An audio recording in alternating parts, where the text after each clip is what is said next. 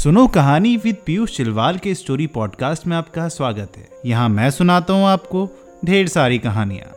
लेकिन आज की कहानी आपको सुनाएँगे हैंडल पैंडल के लेखक मितेश्वर आनंद। ये कहानी उन्हीं की किताब हैंडल पैंडल से है। कहानी का शीर्षक है, अदृश्य अंतर। अदृश्य अंतर। हाल ही में नितिन को किसी ज़रूरी काम से रामनगर से दिल्ली जाना पड़ा।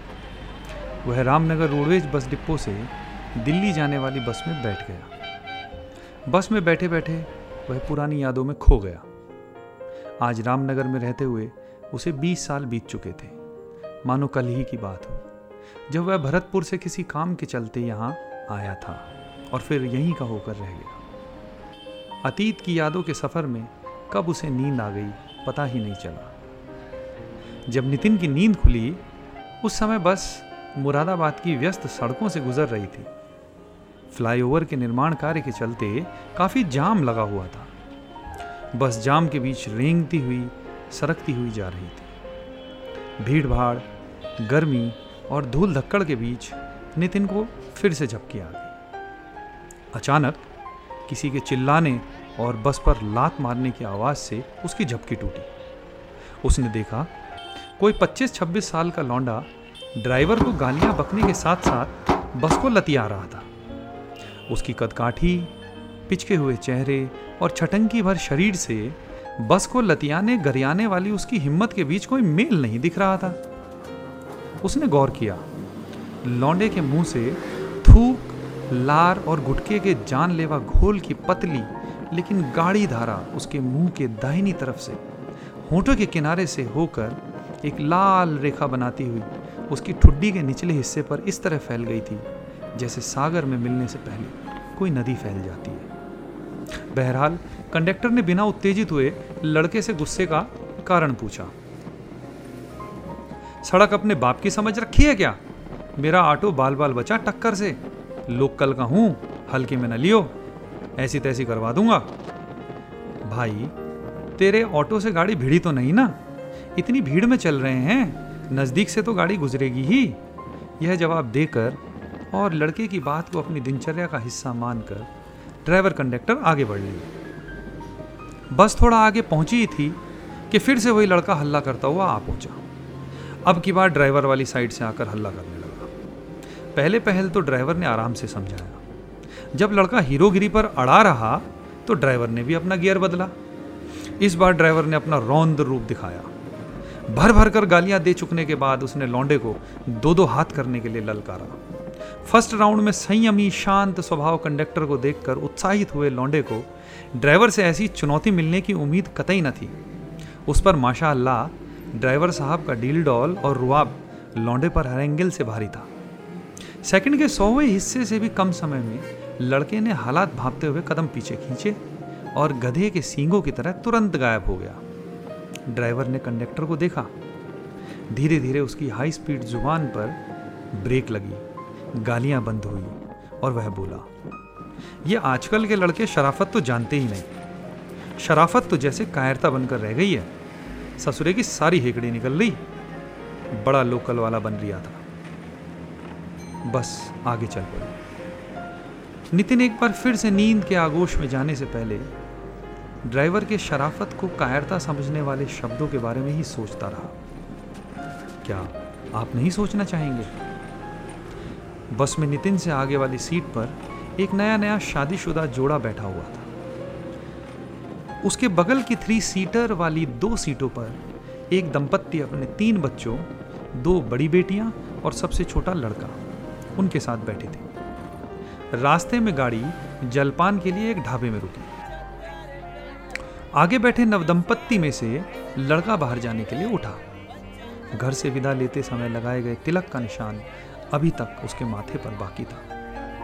लड़का दिल्ली या गाजियाबाद में नौकरी करने वाला लग रहा था। वह बाहर चला गया, जबकि लड़की सीट पर ही बैठी रही। साथ ही में बगल में बैठे पाँच सदस्यीय परिवार के मुखिया भाई साहब भी बाहर को निकले। नितिन बस में बैठा रहा। उसने खिड़की से देखा लड़का सिगरेट पी रहा था। लड़के की बॉडी लैंग्वेज, एक टांग पर खड़े होकर कश खींचने का अंदाज, हर कश खींचकर फेफड़ों के रक्त से मुलाकात करके लौटे धुएँ के छल्ले बनाकर हवा में उड़ाने की अदा और फिर उसके तुरंत बाद शायराना ढंग से सिर ऊपर करके आसमान को देखना, फिर सिर झटक कर अपने बालों को हवाई झटका देते हुए अगले कश की तैयारी करना जैसी कई बातें। लड़के के बारे में काफ़ी कुछ बयां कर रही थी। कुछ देर में वह छोले के दो दोने लेकर आया। सीट के पास पहुंचकर उसने एक दोना अपनी बीवी की तरफ़ बढ़ाया। लड़की उस समय बोतल से पानी पी रही थी। सो उसने पानी पीते हुए दूसरे हाथ से लड़के को इंतज़ार करने का इशारा किया। बस। लड़की का यह इशारा भर उसे नागवार गुजरा। उसने चिल्लाते हुए लड़की को कहा, पहले इसे पकड़। बाद में पीती रहियो पानी। सहम कर लड़की ने चुपचाप छोले का दोना पकड़ा और बैठ गई। नितिन ने नवविवाहिता को देखा।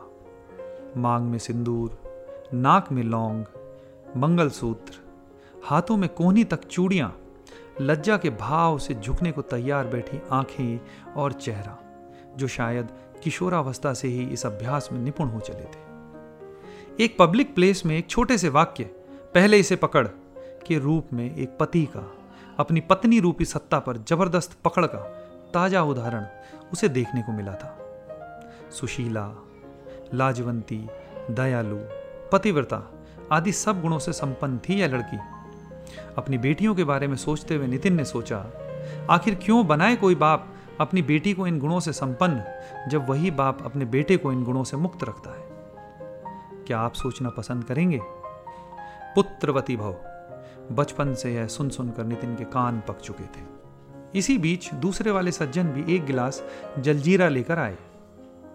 उनकी बड़ी बेटी बस के गेट के सामने खड़ी थी। जलजीरे का गिलास अपनी बड़ी बेटी को पकड़ाते हुए सज्जन बोले, इसे मम्मी को दे दो। बच्ची ने बड़ी सावधानी से गिलास पकड़ा और अपनी माँ की ओर बढ़ चली। इसी बीच उसके छोटे भाई ने गिलास छीनने की कोशिश की। बच्ची गिलास बचाते हुए माँ के पास पहुँची और गिलास उसे पकड़ा दिया। माँ ने भी गिलास हाथ में आते ही दो तीन घूट गटक लिए। छोटा भाई अपनी बहन की इस हरकत से नाराज़ हो गया। कम से कम चार बार उसने अपनी बड़ी बहन के सिर पर ज़ोर ज़ोर से मारा और हल्ला मचाया। इसका असर यह हुआ कि माँ ने झट से लाडले को गोद में बिठाया और जलजीरा का गिलास उसे थमा दिया। छोटा सा लड़का विजयी भाव से जलजीरा पीने लगा। उसकी बड़ी बहन शांत भाव से मुस्कुराते हुए भाई को देखती हुई अपनी सीट पर बैठ गई। पुत्रवती भाव, बचपन से यह शब्द सुनते सुनते नितिन के कान पक चुके थे। यह बच्ची बड़ी ही सहनशील, संयमी और छोटी उम्र में ही परिपक्व हो गई थी। नितिन को नवविवाहिता और उस नन्ही बालिका में उम्र के सिवाय कोई अंतर नहीं दिखाई दिया।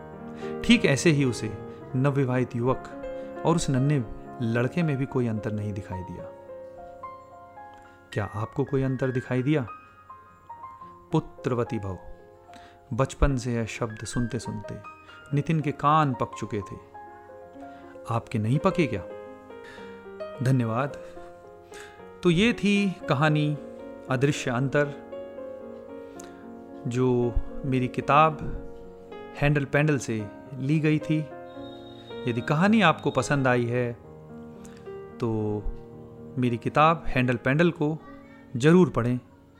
यह अमेज़ॉन और फ्लिपकार्ट पर भी उपलब्ध है। धन्यवाद।